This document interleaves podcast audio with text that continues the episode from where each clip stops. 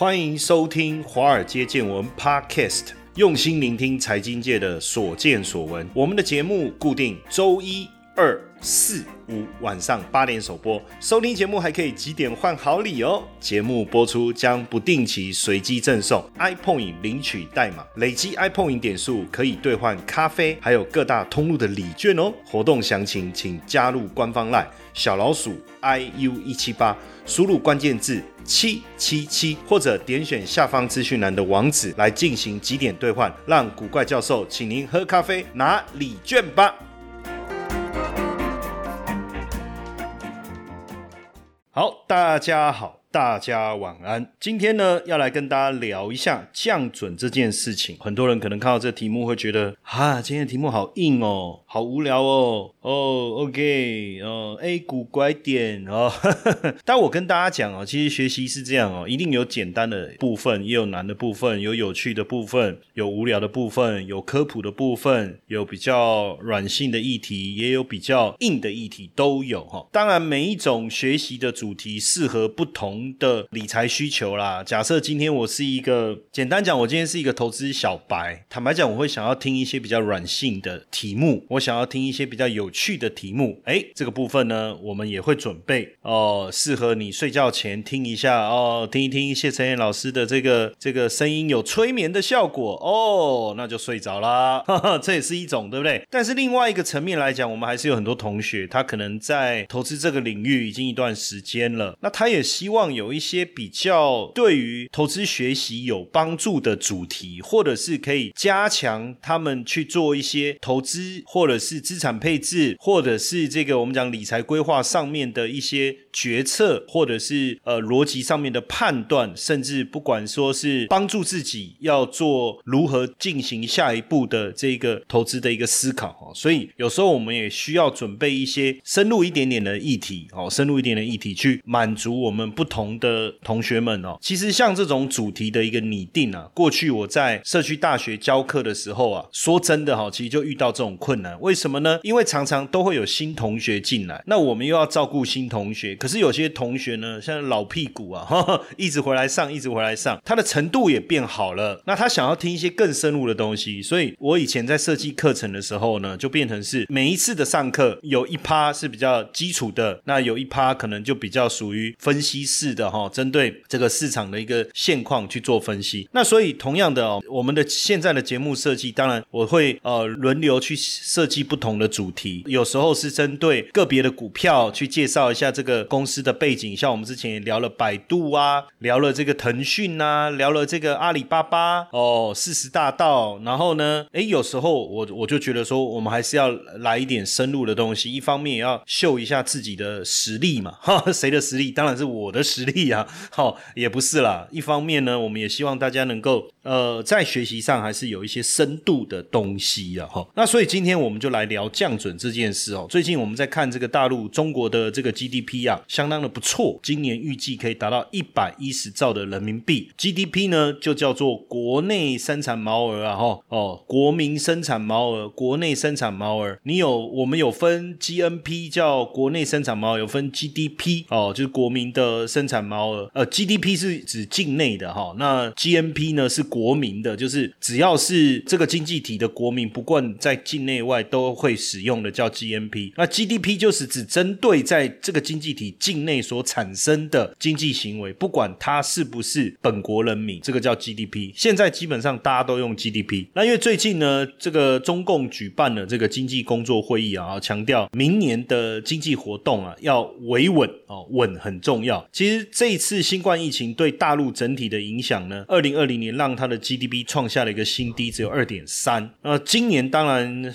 状况有好一点点，然后有好一点，年增率拉到八点二。可是我觉得跟去年低基期也有很大的关系。大陆被称为世界工厂哈，但是今年当然整个经济发展有很多内外的干扰。那包括内部像恒大哦这样房企的债务危机的爆发，那包括他们自己的政策面，什么能耗双控啦、限电限产这一些，都带来比较大的一个影响。但是基本上呢，GDP 持续成长的这件事情，目前。确实是确定的。但如果说明年要让整个经济更好的情况下，那是不是要有更多的作为呢？因为呃之前的政策性的打压确实好像让整个经济的一个发展有点趋缓。所以最近呢，当然这个中国人行降准，我们先讲一下降准这件事情。等下我会再解释什么叫降准哦，什么叫降息，它为什么要这么做，带来的影响是什么。但是现阶段来讲哈，欧美呢都开始要走这个紧缩了，对不对？就是货币政策，包括联总会最近的会议，大家都认为说应该会紧缩。可是为什么大陆反而这时候放宽呢？是不是经济有面临下滑的压力？甚至他们这个出手呢，在主升人民币，是不是也代表就是说对希望大陆的出口呢能够持续的一个成长？哈，还是说出口已经产生了一些冲击？这个我们也要注意哦。当然，因为在金融海啸那一年呢，大陆采取非常宽松的货币政策哦。什么叫宽松的货币政策？简单来讲就是撒钱呐，哦，就把钱撒出去，让市场上 happy happy，那就是所谓的直升机撒钱哦。就这个只是一个概念啊，不是说真的开直升机到天上，然后把钱撒出去了。但是那种 feel 是差不多的，就送哎，因为直升机在空中哇，把钱撒出去，大家会觉得好多钱哦，开始花钱呐。那当然，这些用来纾困的巨额资金却跑到股市跟房市去炒作，所以一方面推升了资产泡沫，股市的泡沫跟资产泡沫，当然也让大陆这几年形成了非常大的一个压力哦。那最近全球经济的一个波动，当然也影响了大陆的一个政策哦。所以呢，呃，为什么要？当然，我们先来看一下这一次降准的一个内容啊。这个是中国人民银行哦，就是大陆的央行，在十二月六号的时候公告啊，从这个月的十五号开始啊，要下调金融机构的存款准备金率哦，零点五个百分点。那这个降准呢，叫全面降准。什么叫全面降准？全面降准就是所有的金融机构都降哦，不论你是大的、中的、小的，你是农村的，你是邮局邮政储金的哦，通通降哦。还有一种叫定向降准，就只有指定区域哦，指定银行别的叫定向降准，这样 OK 吗？哈，所以这一次呢，全面降准会释放出来的长期资金，差不是一点二兆的人民币哈，一点二兆的人民币。那这次下调以后呢，金融机构加权平均存款准备金率是八点四啊。什么叫存款准备降准？存款准备金，就是说，简单来讲啊，呃，民众存钱在你这里，你可以释放多少的资金出去放贷，然后你自己要准备多少的资金这件事情哦，就大概这个概念。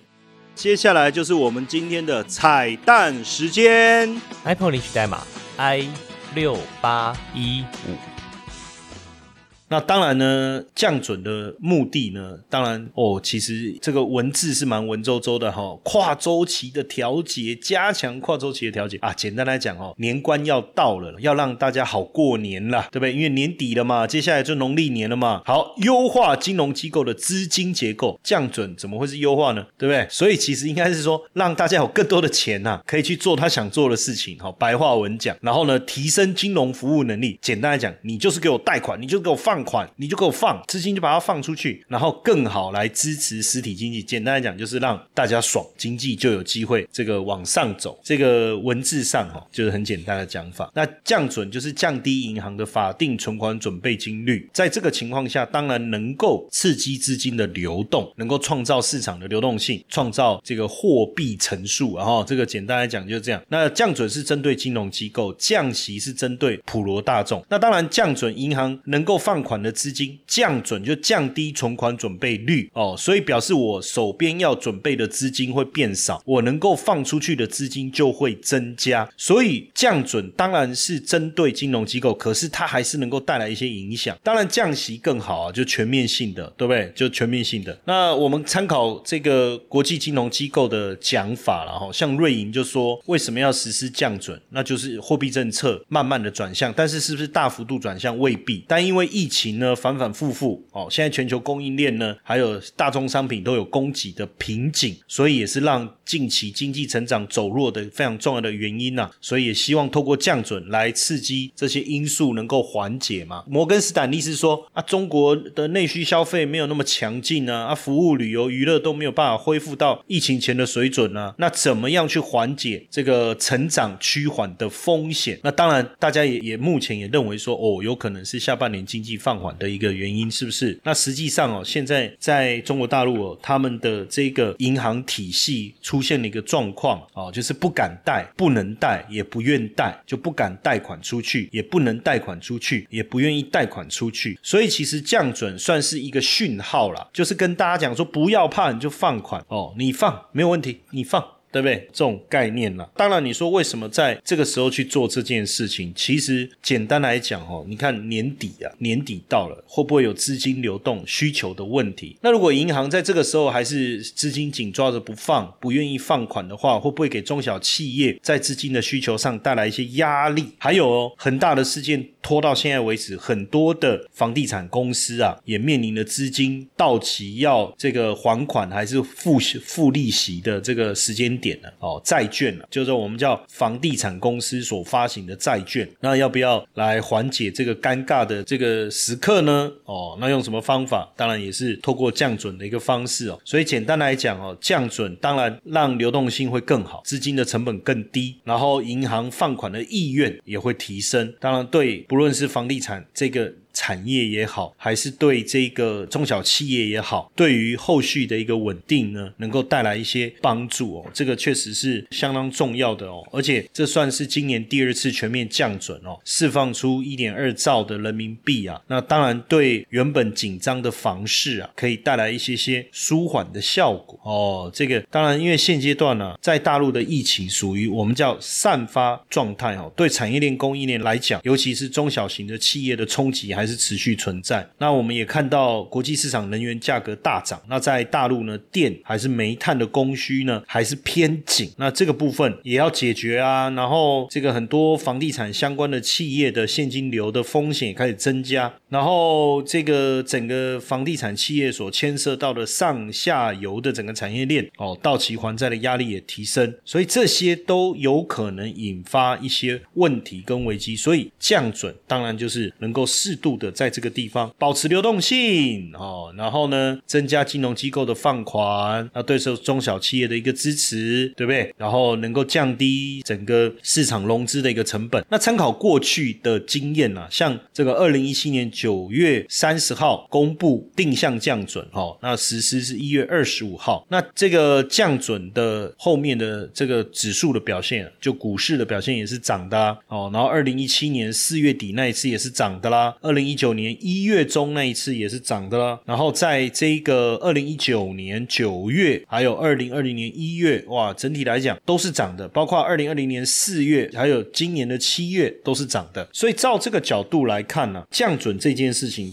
确实对整体市场，尤其是股市来讲，确实有一些激励的效果哈。那当然对房市的影响也能够相对稳定哦，也能够相对稳定。所以呢，降准当然有没有机会降息哈？其实这个我们在持续观察啦，因为降准能够稳定的话，似乎就没有降息的必要了嘛，对不对？好，那当然现阶段来看，我觉得降准的状况我们都了解以后，到底降准能不能迎来这个股市的一个上扬哈？其实降。准代表对市场传递的一个讯息是什么？就是好了，我不要对你这么严格了，好不好？哦，给你口力商解，对不对？那是不是可以增强投资的信心？要不然今年哦，说真的啦，哦，那种政策上面的紧缩啦，然后整个给市场的那种压力，其实真的很大哦，真的很大。那像放松的一个状况啊，当然对股市来讲就是一个利多哦。那参考过去历年来，二零一一年以来啊，历次整个大陆股市。的一个表现呢，哦，像以这个降准来讲，表现最好的是在中小型的，比如说像深中小这样的一个指数，哦，在降准后一个月涨了三点一七，三个月涨了四点一二，六个月涨了一点六二，平均优于比较大型的股票，不管是深圳指数也好，或是上证指数也好。那如果降准的话呢，上证指数第一个月涨零点七八，三个月涨二点四四，六个月反而跌了二点一二。那如果是深圳指数就大型股哦，在深圳挂牌的大型股降准以后，一个月是涨一点五三，三个月是三点一四，六个月是零点二二。所以降准来讲，对中小型的一个市场应该是比较有利的，对不对？哦，而且具体来讲，应该对于比如说新能源啦、哦五 G 啦这一类的哈，景气比较呃属于高成长的这些区块的帮助啊，应该会比较大。就是你具成长性的新兴产业为主的中小型的指数会表现的比较好。其实我们也确实看到最近，呃，如果我们做一个对比好了，比如说上证五十啊、上证一八零、沪深三百，还是深中小、深一百，那当然上证五十、上证一八零就比较大的、比较大的传统的能源相关的个股。那深中小就是我刚才讲比较属于科技类的，比较受益于这种呃政策面辅导、政策面扶持的产业。那这个部分呢的表现，确实在这几天就已经有很明显的感受了哦。而且这一波我们也发现说，这个修正的力道确实反而就是比较小。那所以先进的，尤其是这些制造业啊，本来就是政策长期支持的方向，所以在降准的情况下，当然股票市场风险偏好会提升，风险偏好会提升的情况下，势必对于一些所谓呃相对来讲中小型的产业，呃中小型的股票，它的这个吸引力会比较大哦，或者是比较有成长力的产业哦，这些这些相关的个股呢，它的这个表现呢会比较好，确实有这样的一个迹象哦，有这样的一个迹象，而且最近我也在追踪就是 A 股的部分嘛哦，但因为刚好这个前一段就这几天呢、大家也都突然之间看到好像。就是这个整个 A 股的表现起来了哦，也都在问我说，哎，那这个这个整体的入股的状况怎么样啊？哦，也也想说，也想要多跟我这个探听探听哦，就很多的记者就打电话想要来关心，真的是关心哦，就想了解一下这个部分的状况哈。那当然，其实我我刚才就前面讲哈，降准绝对是对这个市场来讲是一个正面正面的哈。那当然，在正面的情况下，是不是对这个入股来来讲是一个投资的机会哈？因为毕竟今年很多投资入股的同学们哦，可能会觉得说，哇，你看这个入股的这个表现平平啊，没有什么，甚至有的表现又不好哦。那这个时候进场会不会又又又遭遇到这个挫折哦？当然，这个就是一种，这个也没有办法避免啊，因为毕竟受过伤哦。那你要说就还能坦然面对哦，我真的觉得也不容易哦，也不容易。那当然，因为如果说你投资的 ETF 啊是连接上证五十、上证一八零或者沪深三百，那因为这些。这些呃指数里面的股票都是一些比较大型的银行股，或者是重工业、工业类的、能源类的。那一方面不是这一次监政策监管的对象，所以跌的没有相对那么多。那当然你说降准刺激流动性，那一旦刺激流动性，当然对于这个比较应该是说风险偏好，简单来讲就比较喜欢投机的人，他会比较有兴趣，会比较吸引到这一群人。哦，那所以比较大的股票，我觉得也不容易。那另外一种就是。本来就受到政策扶持的产业，像中小型的科技股啦、第三代半导体啦、AI 啊，或是电动车这一类的哈，大部分都属于深中小这个指数里面的成分股。其实很早就开始反弹了哈。那就以大陆本土的一个资金来讲，降准当然对这一个族群的益助。会比较多，所以我们也很明显看到整个技术线图来看，它近期的表现也是持续的一个走多哦，持续的走多。那这个部分，我相信对本来就就看好 A 股哦，以 A 股为主想要投资的同学们就会很有帮助了哈，就会很有帮助。嗨，各位听众粉丝们，大家好！我们也感谢 Mr. Bus 邀请华尔街见闻来合作这一次的支持回馈计划。嗯，如果你喜欢我们的节目，而且愿意实际的啊来支持我们的华尔街见闻，大家可以直接变成我们华尔街见闻的 sponsor。你可以选择呢一天不到十四元的定期赞助方案，这个方案呢可以额外解锁更多的隐藏版的内容，提供给大家更深入的财经资讯。好。很多同学会说：“我就是喜欢古怪教授，我不要承诺，我不要回馈，我只要抖内。”好，没问题，没问题。那大家就可以选择我们制定的金额赞助方案，弹性支持，没有压力。那希望大家持续支持我们的节目，那也不要错过我们的赞助回馈计划，因为大家的小小的支持，对我们华尔街见闻的团队啊是最大的鼓励。那详情可以点选资讯栏的赞助连接，立即下载 Mr. Box 成为我们的 sponsor，好不好？大家一起来支持我们。那当然，整体来讲，我们也在看一个东西，叫做季节性，就是 A 股有没有所谓的季节性，所谓的季节效应呢？哈，那什么叫做这个季节效应？哦，季节效应也叫做月份效应，月份效就随着季节，然后股市会有一些不同的变化。那这种其实都可以去做统计的。那第一种叫做春季躁动，什么意思呢？就是说每年的二到五月呢，每年的二到五月呢，呃，基本上呢，A 股上涨的机会会比较高，而且呢，我们去统计呢，发现二月份啊，这个标准差呢比较小，就是股市上上下下这个变化的幅度叫做标准差，它的标准差比较小哦，比较小，那这就表示说。整个 A 股在二月的上涨的几率是比较高的哦。那另外一种季节性的说法，大家应该也有听过，就是呃五穷六绝七上吊，是不是？那很多人都问我说，老师，那为什么没有八？我说，因为七已经上掉了，所以就不用继续讨论了。当然开玩笑，就是说，其实确实哈，就是即便是 A 股哈，也是在五月份过后哈，相对的表现会比较弱。所以如果照这样来看呢，最好的投资的时间点是落在二月到五月的话，还有这样的一个季节性呢，当然就符合现刚好又又搭上我们现在所所这个政策上面对于市场资金宽松，反而带来一个很好的一个介入的一个机会。对不对？哦，那当然就是说，在在观察上，我们也会去思考，就是呃，在这个二月，就我们讲春季躁动这件事情，有没有一个更明确的一个一个方式？哦，其实我们还做了一个统计，很好玩哦。这个统计呢，就是针对这个每年的，就是说我一月涨，然后就是呃，我把每一个月份跟呃整年度涨跌之间的关系做一个统计啊，就是说一月涨，整年度涨的机会比较高还比较小，然后二月涨，那整年度涨的机会比较高还比较小，然后三月、四月、五月类似这个概念这样子，OK，哦，大概就是用这样的一个一个模式做了一个统计哈。那统计的结果是怎么样？各位知道吗？就是如果每年的一月啊是涨的，那整个全年度上涨的机会很高哦。还有一个就是四月，就如果四月涨，整年度上涨的机会也很高哦。统计的结果是这样，诶，那其实就符合我们。刚才在讲嘛，因为。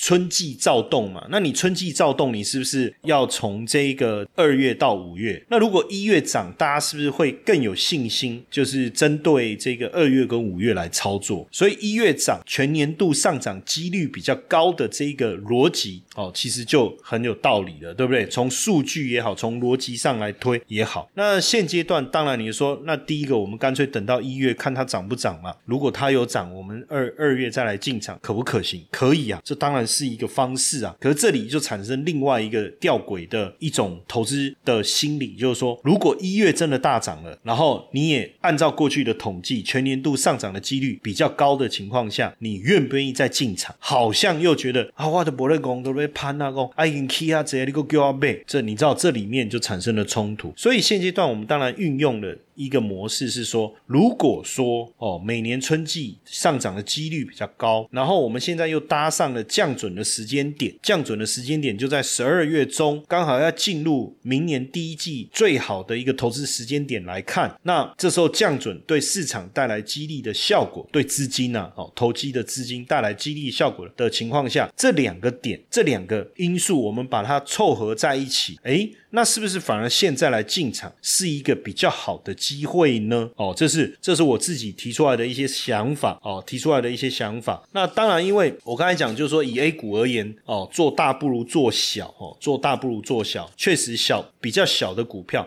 诶，但是我说真的哈，我每次都跟大家说，深中小也不小。我们说的小哈，不是在台湾这种股本整个什么十亿、三十亿以下台币这种小，我们说的小是一个相对的概念啊，哈，就针。对，跟刚才讲上证五十这种大型股做一个对比，它当然规模稍微比较小一点，但实际上也没有小到就是呃容易被主主力操控这样的一个情况，也不至于哈。那所以在第一季大部分就是这种比较小的股票哈，所以基本上如果我要分啊，我就是直接所谓的这个上证五十啊，呃深中小这样来做一个区分。其实我我稍微把不同的这个指数啊，比如说上证五十这个这个上。证一八零或沪深三百里面的股票，大概让大家知道一下。你如果讲上证五十、一八零或沪深三百，最有影响力的就是四大行啊，这个工商银行啊、中国银行啊、中中国建设银行啊、农农民银行等等这一类的哈，这种比较有影响力的。那另外一个就是什么贵州茅台啊，再来中石油、中石化啦，或者是中国神华啦。这一类的，那这一类当然股股票是很大的，所以在推动上也不容易哦，也不容易。但另外，呃，我刚才讲，比如说这个这个深中小。那它比较属于这个小型股的，那它里面最近有一些股票也确实开始动起来了哈，像这个立讯精密，哎，大家知道吗？哦，因为苹果最近订单好像很不错哦，然后又蛮认真的在扶持这个红色供应链的哈，所以最近我们看像立讯精密的股价是不断的创新高，然后分众传媒，哎，之前我们有一集有跟大家聊过这个护城河的概念有没有？那股价这几天也是动起来哈，然后还有这个比如说东山。精密哦，PCB 版的最近股价表现也不错。歌尔股份，哎，这样听起来这几个好像都是所谓的苹果概念股，哎，还有这个鹏鼎控股哦，有没有？没有错哈，这几个就是所谓的这个这个呃苹果概念股相关的。那最近的股价确实表现不错哦，表现不错。还有欧菲光哦，还有欧菲光，这个也是哈。那当然，在这些股票的带动下呢，深中小这个指数的表现也确实哦，确实有上来。所以在操作上，如果说基本上。你也也认同这一个降准的这个市场的资金的状况哦，然后呢，你也认为说降准这个对股市确实是有帮助的，那你要顺着这个议题去操作的话，那我会建议大家买小不买大啦，哦，就是深中小这一类的哦，可能会胜过于上证五十或上证一八零。当然在这里面我们要特别注意哦，就是在讲季节性的时候，我们也发现低本一比的股票跑赢高本一比的股票的几率是比较高。的，所以，但是这个本益比哈，又是一个相对的概念，并非一个绝对数字的思维了哈。那因为刚好就是我讲，也发现说，因为今年整个股市啊有明显的一个震荡啊，所以其实本益比大部分都已经有修正下来，那自然也也就这个给整个市场带来一个投资的一个机会了哈。所以透过降准所带来的一个投资机会，跟整个股市季节性所带来的投资机会似乎有这样重叠的这个时间段，那这样子当然也让我们开始去思考，在股价整理过后，而不是大涨过后啊。你如果说股价已经大涨了，还真的不知道现在到底该进场还是要，就是看起来季节性可以买，可是涨多了好像又要出场哦。这时候怎么办？就有点犹豫。但是如果按照股市整理过后哦，并还没有出现这个所谓明显的这个上涨，然后呢？呃，我们所看到的这个这个时间点呢，又对这些相对应的指数有利的时候，哈，当然也可以去思考，是不是可以开始在这个地方来做布局，哈。当然你要衡量自己的投资风格，衡量自己的投资属性，还有你喜欢的一个操作的一个领域是什么，哈，再来做投资的思考，会对大家会比较有帮助。嘿，各位铁粉们，如果喜欢华尔街见闻，请大家多多按下分享键，让更多人能听到我们用心制作的节目。你们的一个小动作，是支持我们节目持续下去的原动力哦，快去分享吧！